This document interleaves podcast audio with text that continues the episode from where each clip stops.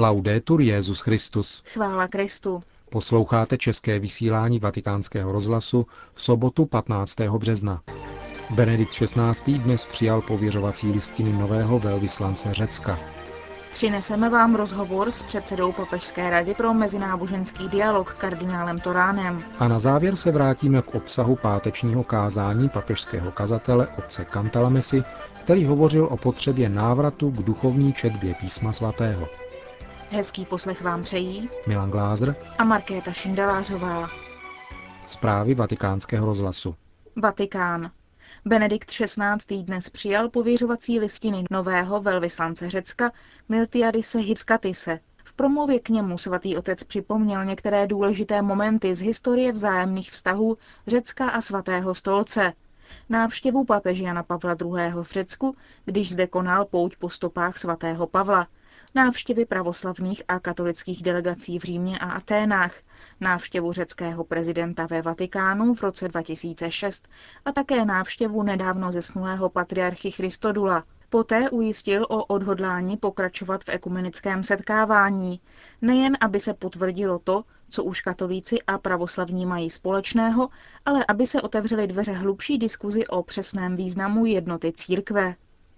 Poté papež Benedikt XVI. Připomněl rok svatého Pavla, který je na letošek vyhlášen, k 2000. výročí narození apoštola národů, který věnoval svou energii hlásání moudrosti Kristova kříže mezi lidem Řecka, který byl formován velmi kultivovanou helenistickou kulturou. Protože stopy svatého Pavla jsou v zemi trvale přítomné, má Řecko významnou roli při těchto oslavách a jsem si jistý, že poutníci, kteří do Řecka přijdou uctít místa spojená s životem a učením svatého Pavla, budou vítáni vřelou pohostinností vašeho národa, řekl papež, který v závěru své promluvy nového řeckého velvyslance ještě ujistil o svých modlitbách za všechny, jež loni v létě postihly katastrofické požáry. Benedikt XVI. Schválil nové dekrety Kongregace pro svatořečení, které při dnešní soukromé audienci představil její prefekt kardinál José Saraiva Martins. 3 se týkají uznání zázraku, 2 na přímluvu 2 Italů, blahoslavené Gertrudy Comenzoli, zakladatelky institutu sester Nejsvětější svátosti, která tak zanedlouho bude svatořečena, a služebníka božího Francesca Pianzoli, kněze a zakladatele kongregace, který bude blahořečen. Blahořečení čeká také kubánského řeholníka Giuseppe Olalo Valdeze, na jehož přímluvu se udál 3. zázrak. Dalšími dekrety bylo vyhlášeno dosažení stupně heroických cností 14 nových služebníků božích. 8 z nich pocházelo z Itálie, 3 ze Španělska a 1 z Portugalska, ze Švýcarska a 1 byl člen řádu Kolumbových rytířů ze Spojených států amerických. Svatý otec dnes také jmenoval nového apoštolského nuncia na Slovensku. Bude jim monsignor Mario Jordana, dosavadní nuncius na Haiti. 66letý monsignor Jordana, který působil v diplomatických službách také v Indonésii, Švýcarsku, Francii, Rakousku a Itálii, tak nahradí monsignora Josefa Nováčkého. Katar. Prefekt Kongregace pro evangelizaci národů kardinál Ivan Dias posvětil včera v hlavním městě Kataru Ad-Dauda první katolický kostel v tomto státě po 14 stoletích. Svatyně Matky Boží Růžencové byla postavena na pozemku, který daroval emír Hamad bin Khalif al-Thani. Součástí celého stavebního komplexu je také škola, konferenční centrum, knihovna a fara. Na dnešní den katolíci čekali s obrovskou touhou, řekl Vatikánskému rozhlasu biskup Paul Hinder. Doufali, že se jim konečně dostane prostor, kde by se mohli v bezpečí a důstojně shromažďovat k modlitbě, a nyní jako by se ocitli doma, ve vlasti v cizí zemi. Vznik katolického chrámu byl podle mínění apoštolského vikáře Arábie katarskou společností přijat, byť ne jednomyslně. Vždycky se najde někdo, kdo nesouhlasí a má za to, že se projevuje přílišná otevřenost. Mám však dojem, že většina obyvatel i těch místních to v zásadě chápe a souhlasí s tím, aby lidé, kteří přijíždějí do země pracovat k jejímu prospěchu, měli také možnost vyznávat důstojně vlastní víru. Samozřejmě, že existují určité podmínky, které jsou kladeny i v jiných státech tohoto regionu. Výslovné znaky naší víry jako kříž nebo sochy nesmějí být vidět zvnějšku. Uvnitř však máme plnou svobodu zařídit si všechno tak, jak je to v kostele obvyklé. Katar se rozléhá nad Perským zálivem a má kolem 750 tisíc obyvatel, z nichž 3/4 představují cizinci, zaměstnaní v turistické infrastruktuře nebo v ropném průmyslu. Stát navázal diplomatické vztahy s Vatikánem v roce 2002 a tamnější katolickou komunitu tvoří 100 tisíc věřících. Od roku 2002 mezi nimi působí filipínský kapucín otec Tom Veneration. Po dnešní konsekraci kostela v Kataru zůstává pouze Saudská Arábie, jediným státem u Perského zálivu, ve kterém není žádný křesťanský kostel. Odhaduje se, že v Saudské Arábii žije kolem 800 tisíc katolíků. V rozhovoru s kardinálem Toránem, předsedou Papežské rady pro mezináboženský dialog, se vrátíme k aktuální situaci vztahů katolické církve s islámem v souvislosti s jeho nedávnou návštěvou na univerzitě Al-Azhar. Tato v islámském světě velice prestižní univerzita pořádá již několik let pravidelná výroční setkání s vatikánskými představiteli. Kardinál Torán komentuje tuto poslední etapu vzájemného dialogu s muslimským světem. Bilance setkání je zcela pozitivní. Bylo to poprvé, co jsem se účastnil tohoto výročního setkání a byl jsem zaskočen atmosférou velké srdečnosti, ba řekl bych bratrství během našich rozhovorů. Tématem letošního roku byla láska Boží a láska k bližnímu. Zjistili jsme, že máme společné přesvědčení, podle něhož víra vede k lásce. Víra nás přivádí k lásce k bližnímu. Muslimská strana kladla velký důraz na skutečnost obsaženou v Koránu, že se totiž v náboženských věcech neuplatňuje donucování. Využil jsem toho tedy k tomu, abych řekl, že je to princip velmi krásný, ale že bohužel existují země, kde tento princip uplatňován není. A existují situace, v níž křesťané nemají ani kostel, kde by mohli praktikovat svůj náboženský kult. Oni uznali, že je to problém a položili pak důraz na potřebu předcházet situacím, v nichž jsou náboženství, jejich symboly a jejich posvátné knihy předmětem výsměchu některými masmédii. My samozřejmě také sdílíme toto hledisko a v závěrečném společném prohlášení jsou citována slova papeže Benedikta XVI., která pronesl během setkání s velvyslancem Maroka před 2 lety a kde velmi jasně říká, že vysmívání se náboženským symbolům je absolutně neospravedlnitelné. Toto byly tedy hlavní body našeho setkání. Příští rok v únoru se sejdeme tady ve Vatikánu.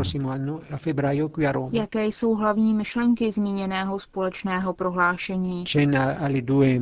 Hlavní body poukazují na 2 konference, 2 přednášky, 1 od francouzského dominikána a 1 od profesora tamnější univerzity o víře v Boha a lásce k bližnímu jakožto základech mezináboženského dialogu. V závěru je pak formulována velmi důležitá věc, aby totiž tyto principy dosáhly k tomu nejprostšímu lidu, aby nebyly záležitostí elit, ale obyčejných lidí, k čemuž dochází prostřednictvím škol. Já jsem na to velmi naléhal, protože na jedné straně jsou mešity a na druhé kostely, ale všichni lidé se setkávají ve škole. My máme v arabských zemích celou síť katolických vysoce kvalitních škol a myslím, že tuto přítomnost bychom měli zesílit, protože naše školy jsou nástrojem konkrétního dialogu, konkrétního mezináboženského dialogu. Setkal jste se v Káhiře také s tamnějšími křesťanskými komunitami? V neděli jsem slavil mši svatou v kostele sv. Josefa ve velice rozmanitém společenství, tvořeném 52 národnostmi. Byla to krásná mše s nádhernými zpěvy, evangeliem o Samaritánce, v rodinném ovzduší. Potom jsem navštívil centrum otců dominikánů, které je místem mezináboženského islámsko-křesťanského dialogu a které má velmi cennou knihovnu zaměřenou na islám. Navštívil jsem také centrum otců komboniánů, kde se mnozí cizinci učí arabsky. A měl jsem 1 přednášku ve farním sále o věřících v dnešní společnosti, na kterou přišlo kolem 300 lidí, včetně mnoha muslimů. Návštěva měla také ekumenický moment, protože jsem navštívil tamnějšího pravoslavného koptského patriarchu Alexandrie a celé Afriky, papeže Shenoudu III., který mne velice zdvořile přijal. Říká kardinál Torán o své nedávné návštěvě v Káhiře. Papežský kazatel otec Raniero Cantalamessa ve svém čtvrtém a posledním postním kázání hovořil tento pátek o potřebě návratu k duchovní četbě písma, tak jako tomu bylo v počátcích církve, tedy bez omezování se na pouhou filologickou exegezi. Četba Bible, řekl otec Cantalamessa, ztratila v průběhu času onu svěžest prvních staletí. V důsledku historicko-vědeckých exegezí poněkud vyschla a byla tak v jistém smyslu sekularizována. Díky druhému vatikánskému koncilu byl však onen původní duch znovu objeven a začal se opět ujímat. To jsou zásadní tvrzení, na niž otec Cantalamessa rozvíjel poslední ze svých postních kázání, která papežský kazatel tradičně pronáší za přítomnosti svatého otce a jeho spolupracovníků z římské kurie. Bude moci exegeze, vysušená dlouhodobou přemírou filologické analýzy, opět najít svou svěžest a životnost v další etapě dějin církve? Tato otázka, kterou si papežský kazatel otec Cantalamessa položil až v závěru své promluvy, po dlouhé předcházející reflexi, je vlastním těžištěm celé jeho homilie. Známý kapucínský kazatel přitom mírnil pesimismus některých moderních myslitelů, podle nichž se dnes nedostává onoho rozletu víry a smyslu pro jednotu, jež byly patrné u církevních otců, kteří nám zanechali mimořádně krásné a pronikavé interpretace písma. Podle otce Cantalamessy se během 40 let následujících po druhém vatikánském koncilu začal onen duchovní pohyb a rozlet znovu projevovat. Spolu s novým výskytem charizmat začíná se podle něho znovu ujímat duchovní četba Bible, která během minulých staletí procházela útlumem. Proč ale vůbec došlo k jejímu vymizení? Papežský kazatel to vysvětluje tím, že v oblasti exegeze již dlouho existuje tendence zastavovat se pouze u litery. Sekularizace posvátna se nikde jinde neprojevila tak pronikavě, jako právě v sekularizaci posvátných knih Bible. Snaha o vyčerpávající porozumění písmu za pomocí historicko-filologického studia je totiž velmi podobná snaze odhalit tajemství reálné přítomnosti Krista v Eucharistii za pomoci chemické analýzy konsekrované hostie. Největší nesnází tohoto typu výlučně vědecké exegeze je tedy to, že naprosto mění vztah mezi interpretem, tedy exegetou a slovem božím. Bible se stala studijním předmětem, který musí být dotyčným profesorem ovládnut a vůči němuž také musí, jako pravý muž vědy, zůstat zcela neutrálním. Pokud však tyto pojmy aplikujeme na Bibli a na Krista, stávají se prakticky rouháním. Právě v tomto jediném případě totiž není dovoleno zůstat neutrálním a nelze ani dosáhnout nějakého ovládnutí této matérie. Je naopak třeba nechat se ovládnout od ní. Jinak si totiž nelze vysvětlit, pokračuje otec Cantalamessa, tolikeré krize víry právě mezi znalci Bible. Položíme-li si otázku po příčině chudoby a duchovní vyprahlosti, které vládnou v některých seminářích a místech formace, nabízí se jasné vysvětlení, tvrdí otec Cantalamessa.